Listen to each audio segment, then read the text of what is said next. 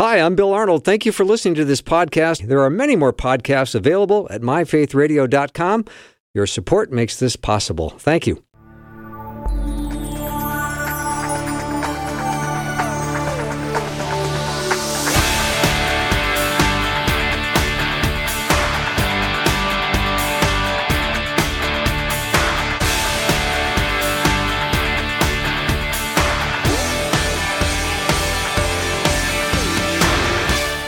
Warm welcome to the afternoon show. I am Than Bennett in for Bill Arnold today. Thanks so much for tuning in. You know, I have I've been looking forward to this time together all week now actually, and my eagerness for the conversation that we are going to have has has really grown as I have spent some some personal time in the material that we're going to be discussing. We are going to be hearing from Pastor Vermon Pierre this hour, and then we're going to hear from Dr. Gary Lovejoy next hour. And I'm going to introduce you to Pastor Vermon here in in just a moment. But I am I'm grateful that we're having these two conversations together back to back because there is a theme between them, and it's a theme that I want to invite you to meditate on as we begin our time together this afternoon. And that theme is this. This is how I am I'm, I'm theming this afternoon's conversation. The God of the universe is madly in love with his bride. Let me let me say that one more time. The God of the universe is madly in love with his bride. And of course, his bride is the church, and you, you are the church. So you are madly loved by the God of the universe. And I have I've grown in excitement about this conversation because there's almost an an unspeakable joy and an intimacy in that imagery that we are the object of the Almighty God's affection. And you know, if that if that weren't amazing enough, we were also made in God's image. So a central part of our calling here on earth is to emulate our creator, and we do that by modeling the love that he has for us in the way that we love others. We do it in the way that we steward our own marriages, and we do it in the way that we respond with love to our God. And so, uh, next hour, we're going to talk with Dr. Lovejoy specifically about marriages, and we're going to draw from marriages in the Bible and the lessons that they teach us. But this hour, we have a conversation on tap with Pastor Vermon Pierre, and this is going to be so good, uh, you guys. This is uh, pa- Pastor Vermon has a new book out. It's called Dearly Beloved How God's Love for His Church Deepens Our Love for each other. And I want to really invite you to lean into this conversation in a couple of very specific ways. First, uh, what what an astounding blessing it is to be God's dearly. And so I want to invite you to posture yourself in that reality that you are God's beloved as we talk with Pastor Vermon. And then, second, I, I, I, really love how this book invites us to reflect that intimate love that we receive from God in the way that we interact with the world around us. And so I just want to challenge you to keep sort of that second objective also at the front of your mind over these next several minutes of our of our conversation. I know this conversation is going to bless you, and I'm I'm trusting that you're going to walk away uh, deeply loved and also empowered to love deeply. And so, with that sort of as the backdrop for these conversations, let me introduce you to Pastor Vermon Pierre. He is the lead pastor at Roosevelt Community Church. It's a diverse, multi ethnic congregation in downtown Phoenix, Arizona. He is also the author of Gospel Shaped Living, and he is a contributor to both the New City Catechism devotional, 15 Things Seminary Couldn't Teach Me, as well as revisiting faithful faithful presence to change the world five years later. And as i mentioned just a moment ago he is also the author of the book that we're going to be drawing from today. The title is dearly beloved how god's love for his church deepens our love for each other. So uh, uh, also pastor vermon and his wife danae they live in downtown phoenix and they have five children. So, uh, Pastor Vermon Pierre, thank you for giving us a little bit of your time today, and welcome to the afternoon show. Thanks so much. It's uh, great to be with you. We are really delighted to be having this conversation with you. I'm grateful that you have written this book. And I, I, I mentioned this in the open, but I love the structure of this book. I love that you open with two chapters really emphasizing and laying the foundation that we are beloved and how we are beloved. And then you spend nine chapters sort of, I, I, I describe it this way, inspiring us to live out of that belovedness. So, so thank you for that. And I can't wait to dig into the content, but I want to lay a little foundation first. I want to hear about you. I want to hear about God's call on your life and what led you to this place of pastoring and authoring. Um, I'll ask you about your, your, your family and your church in just a moment here, but let's start with you. Who is Pastor Vermon Pierre, and how is it that God has called you to this place in ministry? Thanks so much. Um, well, I'm originally from the New York, New Jersey area. I was born in Brooklyn. I grew up in northern New Jersey. I went to seminary in the Chicago area at uh, Trinity, and then came to the Phoenix area at the end of 2002. And I came here to do a, a two-year post-seminary residency at a church called Camelback Bible Church. My original plan was to move back east, but then they asked me to stay and help start a new church in downtown Phoenix. Uh, and that's what ended up happening. Uh, beginning of 2005, uh, we started Roosevelt Community Church. Uh, I was the lead pastor and founding pastor, and I'm still here all these years later. And um, the book was in many ways inspired by what it is for me uh, to leave a church like our church. Um, something that's always been important to me in the churches, any type of church I've been part of, but certainly a church that I'm the lead pastor of is how, do we bring people together? How do we keep them together? If there's a calling card for my ministry, it's that. I'm, I'm constantly thinking about that question. Uh, what draws us to one another, but not just that, what actually has us be connected and stay connected to, to each other. And the book, in many ways, was inspired by my awareness, and I'm not the only one who's, who's, who's felt this, how hard that is to do in these days, in this day. Um, we're more divided, more separated from one another. And so the book was really inspired by me thinking, what are some of the best ways, strongest ways we can talk about how we might relate to one another, how we might be, how we might love one another, because that's really what brings us together and keeps us together. I love that so much, Pastor. There is uh, an individual in my life, Pastor Joshua Simonette, who has really uh, invested in me a great deal in this topic. And so I'm so grateful to hear you uh, speaking and, and, leading along those lines. A couple of things from uh, your little introduction there. You, you mentioned New York and Chicago. I'm hoping that my status as a Chicago Cubs fan is echoed by you and that you're not a Mets or a Yankees fan. Any, any comment on that? um, well, I was a Yankee fan during college, but uh, okay. I've I'm no longer quite there anymore. So I have to. So maybe that gives me a pass. I was I was former Yankee okay. fan, but I can't say I'm active in that uh, that fandom. I, I, I, guess we can continue the conversation. I'll, I'll take that as a, as, a, as a, maybe. Okay, okay. Um, talk to me. Your your wife is Danae. You have uh, five children. Uh, I am one of seven, actually, so I know how much fun uh, growing up in a large family can be. I also know that it's crazy, Pastor. So, so tell me about that. Yes. Tell me about Danae and your children. And you mentioned your church just a little bit, but give us a give us a glimpse into your church family as well, Roosevelt Community Church. So yes, I have uh, five children, ranging from 22 to two and a half. Uh, hmm. and uh, that, that, two and a half year old was was definitely a surprise. Uh, so the, the, next next child above her is about I think seven years older than her, and so that was uh, she's fun, but it was definitely uh, something I'm still wrapping my mind around that we have a two and a half year old, but uh, but she's great. um, and then uh, yeah, my wife Danae, we got married in uh, 2007, and amazing. She's amazing and does everything. She does a lot of work helping church. There's a lot of things helping churches work uh, well together, and so she helps uh, lead a, a, local church network and then is involved very much in City to City, uh, which is a organization that Tim Keller started. And so does great work there. And many of the things I, I, think about in terms of what brings people together, she's thinking about the levels like what what helps churches work better together. So a lot of uh, cross parallel there. Um, and our church, uh, yeah, I mean we're uh, we're a church that uh, start, started in a part of Phoenix that was pretty much dead and empty. Uh, we were many ways it was not a cool place to start a church, but we felt there was a need there.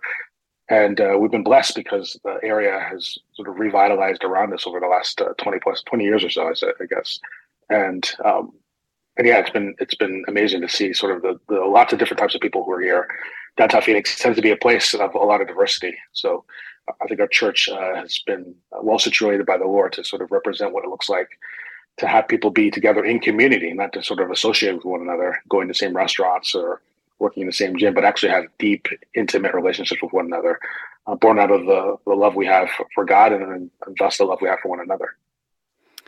I love that so much. And you mentioned Pastor Keller. He's modeled this so well over the years. My brother's a member of one of his uh, campuses up in up in New York, and so grateful for his service. Oh, yeah. Also grateful for pastors' wives all across the country, all around the world. Really unsung heroes. So grateful for uh, you mentioning that. Let's let's dig into the book a little bit here, and, and let me let me start with this, Pastor Vermon. I, I want to sort of set the conversation up because you write this in the book, and I I love this. You write, marriage isn't the only metaphor used in the Bible to describe the relationship of God to his people. God is rightly described as being a king over us. God can also be said to be our shepherd. He is also father to us.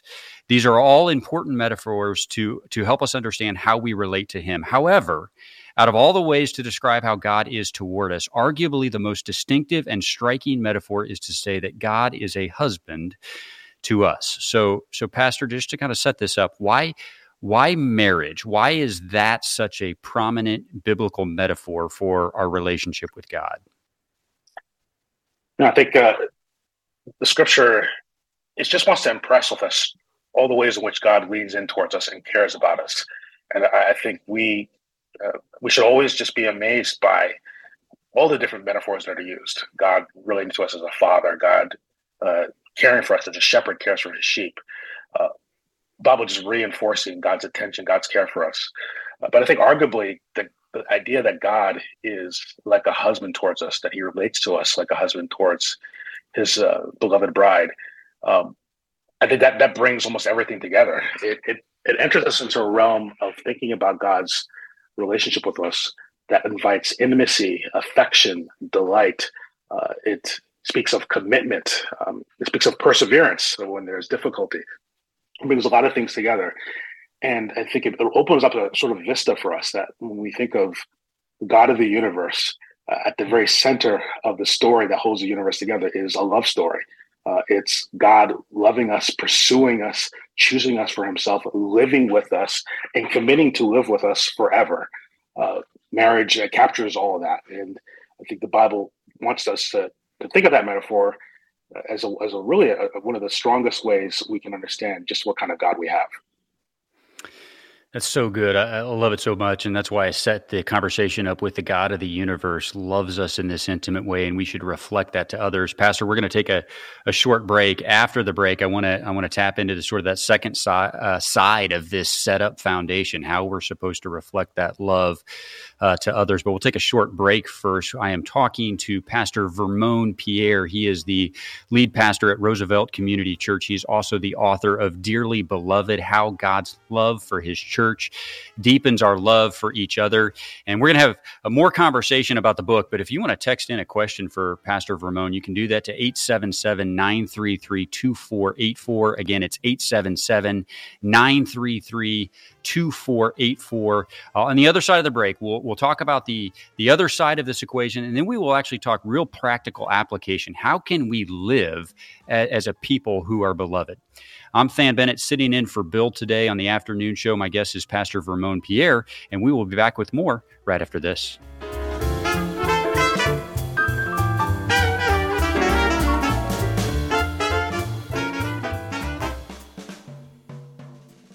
You well, you're loved. I get it. It might not always feel like that, but the truth is, God knows you and where you are at all times. He actually loves you so much, He calls you His.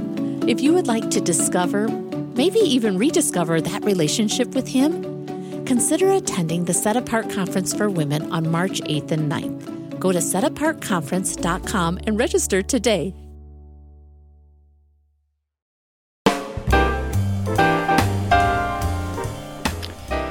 We're talking marriage today on the afternoon show with Bill Arnold. I'm Than Bennett sitting in for Bill today. My guest is Pastor Vermon Pierre of Roosevelt Community Church. He's the author of Dearly Beloved How God's Love for His Church Deepens Our Love for Each Other. And before the break, we were talking about how we are beloved to the Lord. Pastor, we are we're, we're the object of his great affection. I can I can hardly, you know, get over that concept. It's something that we have to remind ourselves each and every day. But here's the the other side of the the equation. We're we're also made in His image, and so we're invited to to mimic that love through being beloved to one another. And so that's the second part of this equation in these first two chapters as you set up the book. And and I really I really appreciate how you include both of these in this foundational aspect. Really, before you even get into the real practical application, that this should be a part of who we are. And you, talked a little bit how that's played out in your church. But um, this relational aspect of being beloved to one another is is presented in the book as being part of our makeup. So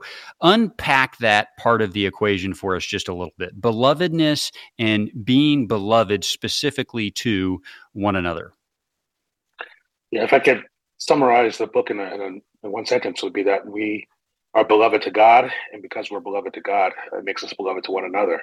And which is to say that not that we're wed to one another, uh, we're only spiritually wed to, to the Lord, but because the Lord is now in us uh, by His Spirit, He allows us to see one another uh, with the with His eyes, to feel towards one another the way He feels towards us.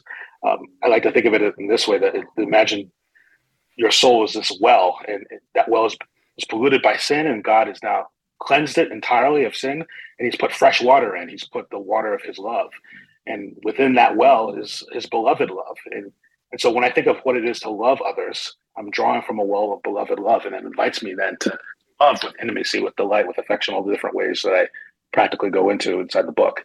And there's so many scriptures that speak of this. You know, so um, we hear about Roman in Romans five, it talks about God's love being poured into our hearts through the Holy Spirit. Uh, First John four seven makes that direct point. If God so loved us, and I want to suggest that that phrase, if God so loved us, suggests all the different ways God has loved us. Uh, and particularly think of how God loved us by dying for us uh, uh, in the same way the Ephesians talks about Christ loving us uh, and giving up his life for us, and husbands are to imitate that same love. So this ways, all the different ways in which God has loved us, exemplified uh, through that metaphor of a husband loving his wife. First John tells us, God so loved us in this way, so also we ought to love one another. So it becomes a, a direct connection. I think that's helpful and encouraging because then my natural instinct on my own might not be to move in love towards others. Uh, but it's not my instinct in me. It's the Lord's instincts within me. It's His Spirit within me. And the more I'm aware of and receive His love into my life, it'll allow me then to love others in the same way. Hmm. Yeah, I, I, so appreciated the passage on uh, Romans 5. I, I, I, may circle back to it in a little bit, but uh, you wrote this at the end of that section. This unity is possible as we abide in all of his love. As God's people, we are filled with all of his love for us, which means for loving one another, we have available to us, necessary to us, the most passionate, fervent, committed dimension of God's love, his marital, beloved love. Uh, w- well done, Pastor. I love that. Let's um let's let's talk application here for a moment. living this out, there are a lot of different ways we could go with this. You win a lot of different ways in the in the final nine chapters of the book, but this is sort of where we we move in the conversation from having this assurance that results from being beloved to being active vessels, right? Active vessels of belovedness. So let, let's talk about a few of them. You start in the book with initiative. Talk to us about initiative and how is that part of living beloved? So the, the rest of the book is essentially using that same framework, considering first how God shows uh, that particular example of, of love. And then because God shows that same love towards us, we can show it to, to one another. And so, initiative, uh, we begin with how God uh, shows initiative towards us. Uh, and the Bible makes clear that essentially God's first thought towards us is a thought of love. When he thinks of his people, before the foundations of the world, God chose us for himself. He moved towards us. Um, I mentioned First John 4 already. And, uh, you know, it also says in that chapter, uh, it's not that we first loved God, but that he first loved us. Um, and so it's a view of that, that God moves towards love towards us and initiates love towards us in order to establish a relationship with us, that same initiating love is also within us. So it allows us then and gives us, I think, this, this category of what it is to have a relationship with one another. Uh, so many of our relationships begin uh, are, are, really grounded in more passive passiveness. Um, I think in many ways we're, we're, taught to sort of expect people to cater to us and our interests. We almost treat relationships like we're going to a restaurant. I come and sit here, hmm. and people come and serve me. Um, but if you're a Christian, uh, and the Spirit is in you, um, it's quite the reverse. Uh, we move towards others and allows us to sort of lean in towards others without expectation, without prompting, uh, without having to sort of be cajoled into it. Uh, again, because we see people the way the Lord sees us, uh, and the Lord saw us and said instantly, "I want to be with them. I want to be with them, and I'm going to pursue them." It's that same way that that sort of God's love. I think I mentioned in the book, uh, kind of like revs our engine uh, and drives us then towards one another, um, so that we can sort of begin those type of relationships and stay in those type of relationships. So it encourages us, very practically speaking, to to make that phone call. If they even thought enters into your mind, I should phone that person. Maybe I should text that person. Seeing that person maybe seems somewhat emotional about something after a service. Uh, the thought enters to maybe I should ask. And that's the thought of the Lord in you to initiate and to ask. Um, all those things I think add to the relationships we have, uh, grow us in love for one another. I think this was the portion of the book that made me think the most about application to other people in, in emulating our God and mimicking his character. You know, you said it just a moment ago. We love because God first loved us and we didn't have to initiate that. But if we're going to model that, if we're going to, if we're going to mimic it to those around us, then we are the initiators. So that was, that application point for me was, was really, really powerful, Pastor. Um, I want to ask you about the, the, the next uh, chapter of application. You talk about words and, you know, I think um, I think this one might seem obvious. Uh, you, you, know, you write that love, uh, love is expressed in words, but I've got to tell you, I so uh, about a month ago, I lost a, a, dear friend way too early to uh, hmm. to lung cancer, and and um, wow.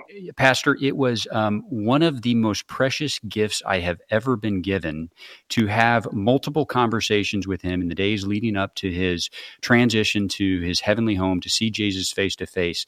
That he did not hold back on expressing words of love, and I think especially for men. I know this is painting with a broad brush but i would certainly put myself in this line. That is that is not something that we do particularly naturally is express love with our words especially with each other right? And so it was such a precious gift for me. And so when i read this chapter that's what i thought of.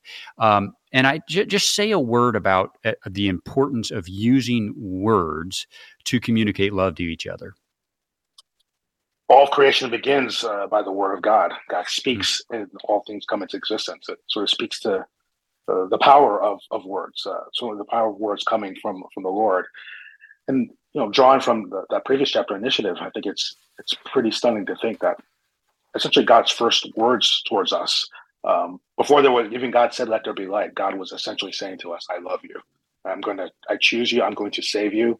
I'm going to do whatever it takes to save you." And we see God reinforcing those words over and over again, even as Israel in, in, uh, in, in his various iterations uh, sometimes follows God, doesn't follow God. And, God's frustration with Israel, he always comes back to, I'm going to keep my promise, uh, constantly reminds them, uh, sends the law to them again, even after they sinned against him in, in Mount Sinai, essentially promising to stay committed to them and to make a way eventually when all peoples, uh, you know, people from every tribe, language, and nation uh, might be brought together. Israel sort of the, the, beginning of what God would eventually do, drawing people from all over uh, into what we call the church, uh, and choosing to be in relationship with us, choosing uh, to make us his beloved bride. And so I think words then, as seen from the Lord, um, then become a powerful means by which we show uh, affection and love for each other. And as you just said, I mean, the, the real significance of words uh, can be the most powerful things in people's lives. There's words that people have spoken to you that you you still remember, and there's words people spoken to you that uh, that were harsh and mean, and you've never forgotten them. That's their power, and the word has given us the power now to use words not in destructive ways, but in ways that that really echo into eternity. And so I think in the book I talk about you know using our words to really notice and see people, um, using our words to really honor and appreciate others, um, using our words to bless and affirm others. And how significant that is for some of us never received any blessing affirmation, maybe from our family members or from other environments that we're in, um, how significant it is then from uh, for a believer maybe today uh, in your life to to give a word of blessing and an affirmation to you, and for you to do the same to them. Amen and amen. The book is Dearly Beloved How God's Love for His Church Deepens Our Love for Each Other. The author is Pastor Vermon Pierre. Uh, Pastor, let me let me change gears for just a moment here. I, I do want to ask about a few more of the of the ways that you say we can specifically live beloved. But first, I, I want to just kind of drill down there on and get your thoughts on um, how countercultural this is, right? We we live in a world. You, you said it, and you, said it in the book too. If it's it's it's a world of division and disunity very frequently, and you know, unfortunately, that's that's certainly true among followers of Jesus too. We're we're not immune from this. You know, we. Um, many of us don't feel or live beloved. I, I, think that's probably fair to say. So, how do you encourage us to deal with that cultural moment? How can we love one another with a commitment as though it were a marriage, even though, you know, most of the inputs around us, I would say anyway, are to the contrary. How do we choose commitment in that moment? Well, we recognize how hard it is, um, how uh, more so than ever, we have uh, messaging and environments that reinforce the idea that essentially what what what you need the most is people who are like you, who think like you, who act like you, to press into that in, in every way possible. So we're living very, very sort of strong cultural trends uh, away from what the scripture says. Um, but that's you know again the power of the gospel, and we have to believe the, the the gospel message is big enough and strong enough against all those type of messaging. And I've, I've said this in, in other settings. In some ways, it's, it's simple geography we have been drawn to God in Jesus Christ. And if you really believe, yes, I have the Lord in my life, I'm a Christian, I, I believe in Him, I've been drawn to Jesus. Uh, simple geography tells you, well, others have been drawn to Jesus as well. So you're all meeting at the same place um, by simple proximity. If the closer you are to Jesus, the closer you have to be to other people because they're also being drawn closer to Jesus. Inevitably, sort of like magnetizes us to one hmm. another because we're being magnetized to, to the Lord. Uh, and, and and in that sense, then I almost want to tie it very much into people's faith, which I know people care about. If you really care about your faith, really care about your, your love, your relationship with the Lord, and want to grow in that, it can't happen apart from uh, relationship with other people. Um, you can't sort of divide other people from yourself and try to grow closer to Jesus. He doesn't. He doesn't partition us away from one another. Uh, his to be in Jesus is to be in a big room with everyone else uh, and to be connected to one another. I think that that that sense uh, is uh, an important way in which by we by which by which we counter those messages and, and represent something very different. So so good. I appreciate that. We're we're going to take a short break. I, I just want to read a, a, a, blurb that reinforces what Pastor Vermon just said about this specific topic in this moment uh, in our culture. Pastor Vermon writes this. The sad reality is there are more repelling tendencies rather than attracting tendencies in our current cultural moment. People increasingly find their own sense of self from how they are unlike others and from their public opposition to those groups that are not part of their particular identity group. This polarization is not just within the broader culture, it is also within the church. But I love what Pastor Vermon said just now, just, just drawing us back to hope. Jesus came to seek and to save the lost. And so as we draw closer to Jesus, we're also drawing closer to each other, those who are already in Jesus. Uh, we're also, I think, uh, in, uh, increased in our ability to reach uh, the lost and to, to draw them into a saving relationship with Jesus Christ. So appreciate that so much. Pastor Vermon. Uh, it's Pastor Vermon Pierre of Roosevelt Community Church. He's my guest this afternoon on the afternoon show. The book is Dearly Beloved How God's Love for His Church Deepens Our Love for Each Other. And we will have more conversation with the pastor right after this.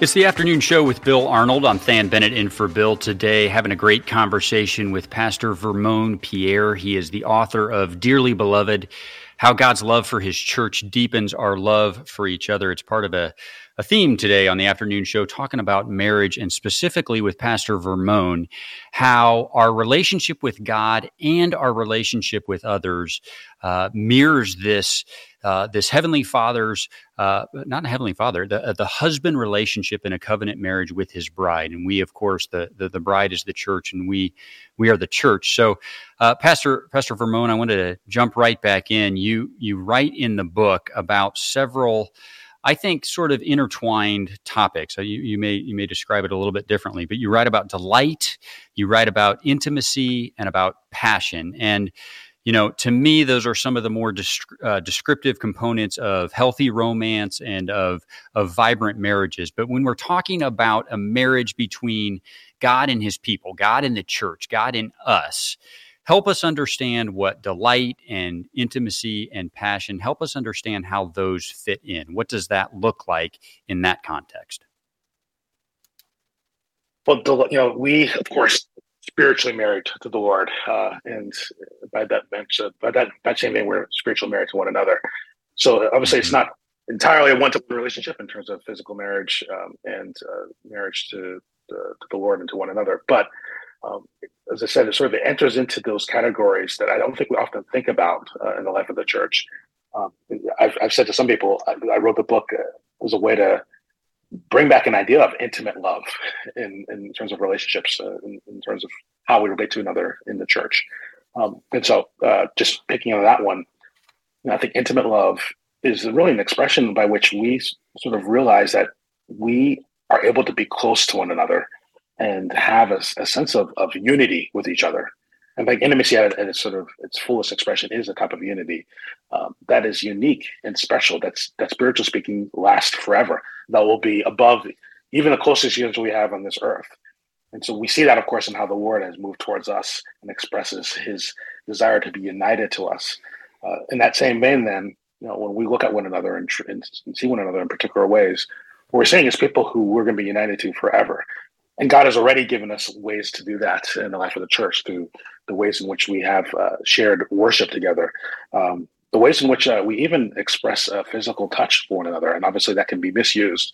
Uh, but uh, I think one of the things I say in the book is you know, just the significance of a hand in someone's shoulder as you pray for them. Mm. Um, the, the, significance of of uh, someone you know well and that hug that you give them is an expression of intimacy. it's not something you do with everyone. and again, all that flows I sort of want to really label that. That's just not that's not just something we do just because we hang out with each other. That's something that's generated out of the intimate love God has for us, now expressed in our community with each other. Hmm. So good, and I and, and cultivated over time. I think, which is uh, I, I, think really emphasized in the book. Um, we've been talking a lot about application, Pastor, and I just know when when I write, I've written a handful of books, and when I write, uh, the topic that I'm writing about ingrains very deeply into to my being. And um, I, the way I talk to people, I say, you know, it's really as though God asks me to write in order to teach me the lessons first, you know. Um, and so any benefit that someone else gets out of the words that I write is almost secondary. And I, I don't know if you found that to be the case or not, but I'm curious about you as you have as you've studied and as you've written into this concept of being deeply loved by God, how, has it changed or has it changed you? How is Vermon the husband and Vermon the father and Vermon the pastor? How is how is that guy different because of the concepts of this book? It's given me categories to think about relation hmm. relating to people that I think I've needed. Um, as I think any pastors listening know, or anyone in any type of church ministry knows. I mean, uh, especially if you've been at it for a while, for a while I mean, it, it can be hard, and especially when you see relationships begin to to fray and to falter, uh, and especially in these recent years. And it's just given me a, a means by which to see people differently, to see them less as you know, people who um, I need to win over, right, or trick into going my way, or or people I need to you know, summarily reject because uh, they don't agree with me on a particular thing. But to see them as as they're beloved to me because they're beloved to the Lord, and that just gives me just a, a much different posture towards the, the people around me.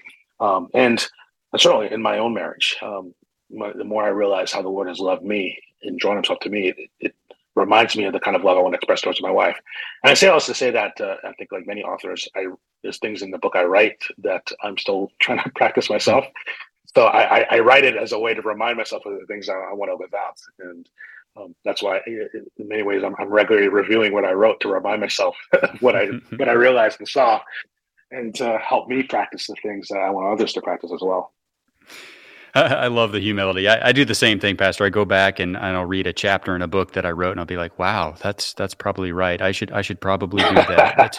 I might, might want to walk that out. So that's good. I think that's one of the ways that God that God works on us and draws us to His side. So uh, let me let me go back to um, another chapter in the book, you talk about presence, you talk about being present, and that to express love, whether it's in marriage or any other relationship, that we have to be present. And as I read that, I, you know, I just, this is probably saying the obvious, but we live in a world with lots and lots and lots of things that keep us from being present, right? And th- those things compete for our attention. So, uh, how, do, how do you deal with that in the book? And, and what advice would you give uh, to all of us to, to help us grow in being intentionally and consistently uh, present with both God and with others? So we begin, of course, with how God was present with us. Um, God uh, creates us and then chooses to live with us. Uh, the imagery in the garden is essentially God is going to be there, inhabit space uh, with humanity. That only continues uh, when God calls Israel to Sinai. He commits to to be present with them and, and he tabernacles with them. Right. So we see the tabernacle, we see the temple, and God over and over. Uh, in really a mysterious way, because God is obviously omnipresent. Uh, he's a creator universe. He, he's he's not physical like we are, and yet uh, the, the the way the Bible describes God's relationship to His people impresses upon us. You know, He He's that's going to be especially with these people. He's going to dwell with them. It says uh, in Exodus 29, and of course, uh, and that culminates with Jesus. Uh, when Jesus comes, then I, I, think one of the things that it's interesting to think about. I mean, it would have been way more efficient for Jesus to come and do a weekend training with the disciples and, and then head out. Uh, that's what he does. Um, I think it's very intentional that Jesus comes and lives a human life and lives with the disciples uh, and, and, this physically inhabits space with them. Uh, and of course, Jesus does all that so that he can die for us and then send his spirit by which the Lord now actually lives within us all the time. Um, and so it's that in that same basis because God's the emphasis of God's presence with us, I think should lead us then to uh, emphasize being present with each other. And, and that's very simply uh, shared time in shared spaces right, over hmm. regular periods of time. Uh, I think it reinforces the importance of face-to-face uh, corporate worship. Um, when we didn't have that, uh, there's various reasons why we couldn't, and I think then all the more why we need to reclaim that uh, the significance of being in a shared, shared space at the same time with people. Um, the significance of shared meals, and there's I could talk a lot about that, and I sort of alluded to that in scripture, but there's there's many th- there's there's great things to study there if you look at just uh, the many times in which uh, God's people come together around a meal, and I think that's very intentional. Um, hospitality, of course, is one of the uh, more important practices of the Christian Church, because hospitality is again another way in which we express life together with one another. And all those or all those things are ways in which we show love towards one another that draws us closer to each other, and can't help but do so, uh, even as we're really we're drawn closer to the Lord. That's so good. I'm so glad that Jesus didn't just come and give us a, a weekend seminar. He came and he lived amongst us. He dwelt uh, with us, and then he sent his spirit to remain with us. Pastor, uh, we're going to take a short break. Uh, after the after the break, I want to ask about tough times. I want to ask about how how do we stay committed during some of those tough times that you mentioned uh, just a moment ago. How do we model uh, what Jesus modeled for us when he was here? How do we model uh, how God is a husband to his bride, to the church? Uh, that'll be after the break. I, my guest is Pastor Vermon Pierre. He's the author of Dearly Beloved How God's Love for His Church deepens our love for each other. And we will be back with more conversation right after this.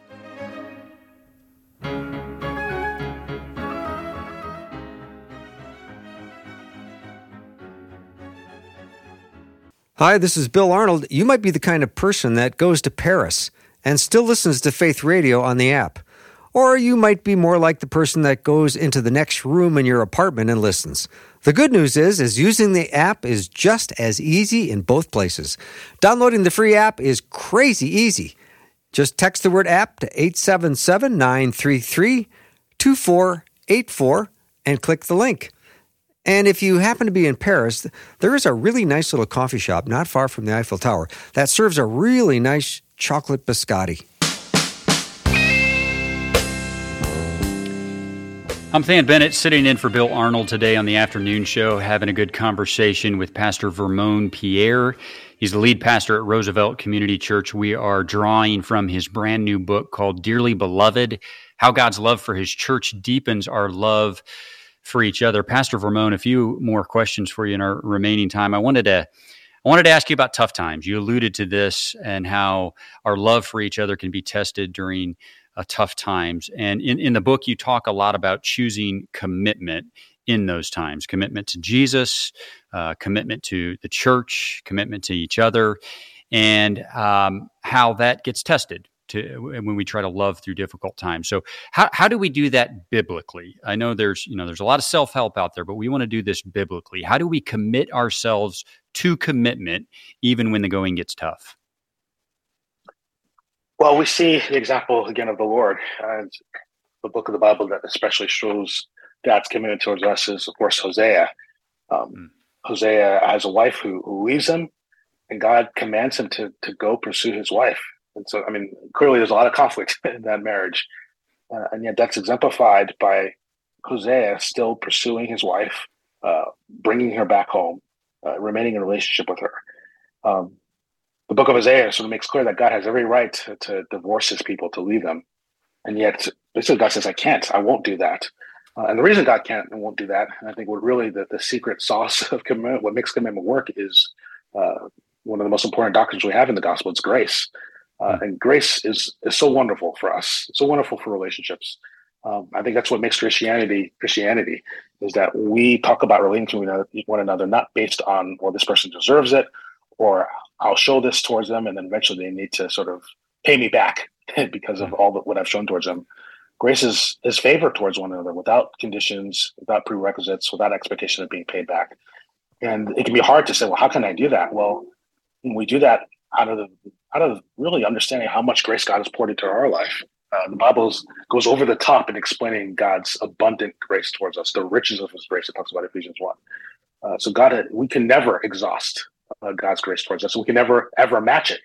Uh, and so we draw from that same well as we relate to each other. So grace allows us then in our relationships to be willing to sacrifice our pride, to be willing to forgive others, and to be willing to confess our sins so that forgiveness can happen.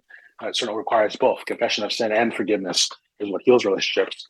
And it allows us to have the time and space to make that happen. Forgiveness and, and confession don't always happen immediately, but it always puts us in the same room and it, allows us to have the kind of uh, time and energy needed so that our relationship can continue.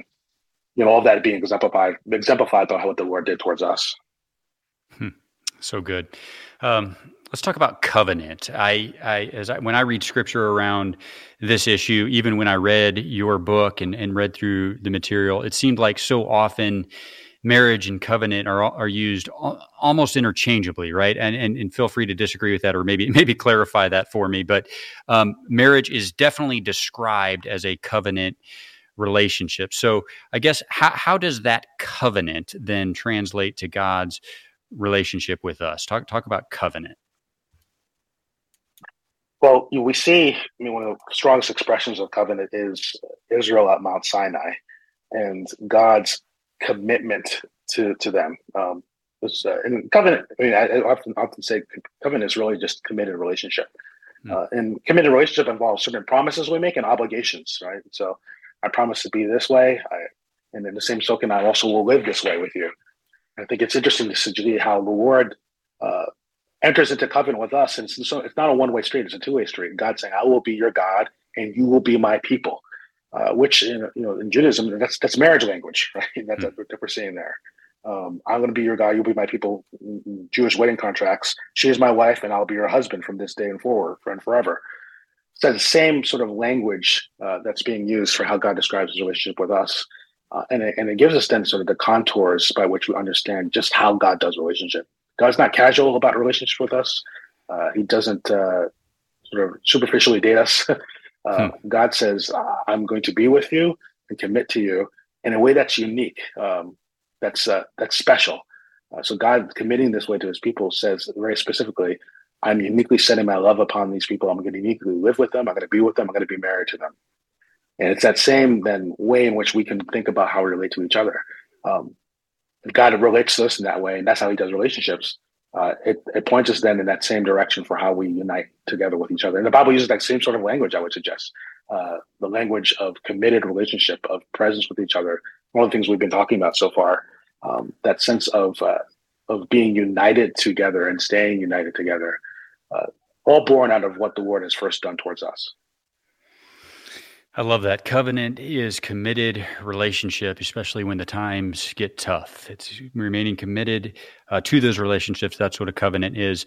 Uh, Pastor Vermon, the last chapter in the book is about perseverance and um, this intimate marriage relationship with God that we've been talking about. It's a it's a, it's a wonderful thing. It's a it's a tremendous gift, but I think like human marriage, it it can be hard at times and.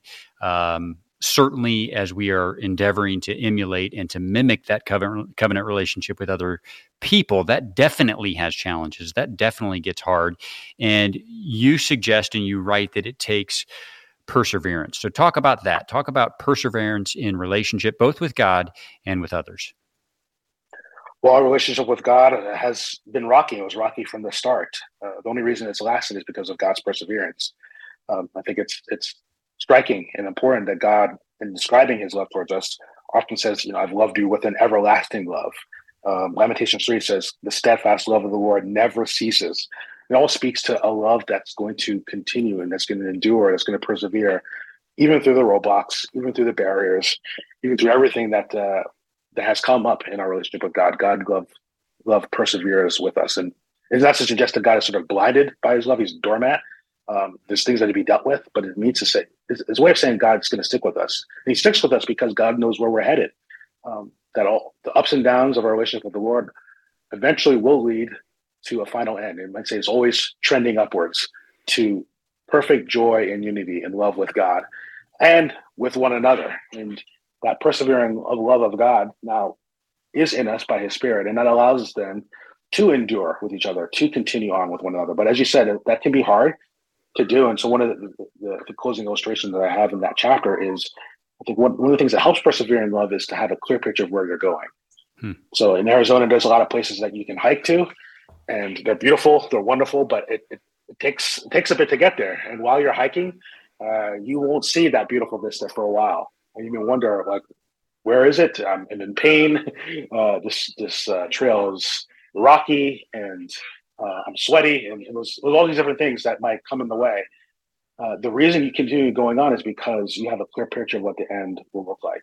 Maybe someone has shared it with you. Maybe someone has showed a picture of you of it to you. Um, you maybe you've done it once. Uh, all this to say that, like, what allows you to to go through painful times is knowing that the end will be worth it. You'll be standing on top of the mountain, and, and you'll see a sight and experience something that you could not have experienced if you had not persevered. And so the Bible does that for us too. Uh, it allows us to know here's where all things are headed, and we can have a significant foretaste of that when in the, in the life of the church. The church at its best is a wonderful foretaste of where we're headed. It's like a mile marker towards where we're going. And so, keeping that in mind, keeping that vision in mind, I think allow us to continue to persevere and love with each other. I love that so much, Pastor. A, clear picture of where we're going. I, I, actually I wanted to ask you about eternity. I'm not sure we have time for a, a, full answer here, but you really you really answered a big part of it. My kids ask me a lot about what heaven's going to look like or what it's going to be like, and I can't always answer them. And and this concept of loving God and being loved by Him forever and ever, you know, joining Him beyond space and time and enjoying this kind of covenant relationship with Him in eternity. It's hard for me uh, to put words to that. So I appreciate you doing that. Um, I think this book gives us a clear picture of of how we start to model that, how we start to emulate that here on Earth, and then we live it out for all of eternity. So I'm grateful for that. We've got just a, a couple of minutes left here, Pastor. Uh, where can people go to learn more about your work, and where can they learn uh, more information about the book, or where where can they uh, purchase it? So you can get the book at uh, Amazon.com or MoodyPublishers.com or really any major book retailer that you buy your books from. And uh, as far as I'm concerned, uh, Pastor Roosevelt Community Church, that's rooseveltchurch.org. We have a media page, and so you can see some of the things that uh, not just I've done, but others I'm connected to within in our church do. There's a podcast, a couple other different things as well. And then I think in my bio, some of the things I've contributed to. Uh, you're welcome to check that out. And uh, I'm on Instagram, Facebook. Uh, let me know what you think. Appreciate it so much. He is Pastor Vermon. Uh, he is the lead pastor of Roosevelt Community Church. The book is Dearly Beloved How God's Love for His Church Deepens Our Love for Each Other. And Pastor Vermon, uh, I'm just very grateful for your time. I'm grateful for the investment that you have made in this book. I think that it is going to reap uh, wide rewards. And so I'm, I'm very grateful for your time. And thank you for being on the afternoon show today. Appreciate it. Thanks for the time. Pastor Vermon Pierre, everybody, the, again, the book is Dearly Beloved How God's Love for His Church Deepens Our Love for Each Other. I really encourage you uh, to check it out. Pastor Vermon writes this All of how we interact with one another, all of how we relate to one another comes out of how God first related to us. We see, feel, and relate to one another in and through and out of God, and specifically in and through and out of Jesus. It's a marriage, it's a, a, marriage relationship, a covenant relationship. It will last forever, but we can begin to walk in it even now. Very grateful for this book, very grateful for Pastor Vermon Pierre. In the second hour of the afternoon show, we're going to have a conversation with Dr. Gary Lovejoy, and we're going to talk about marriages in the Bible. So we're going to continue this theme, but we're going to we're going to draw on those biblical marriages for how we walk this out. So grateful for the conversation with Pastor Vermon, and we will be back uh, for the second hour with Dr. Gary Lovejoy.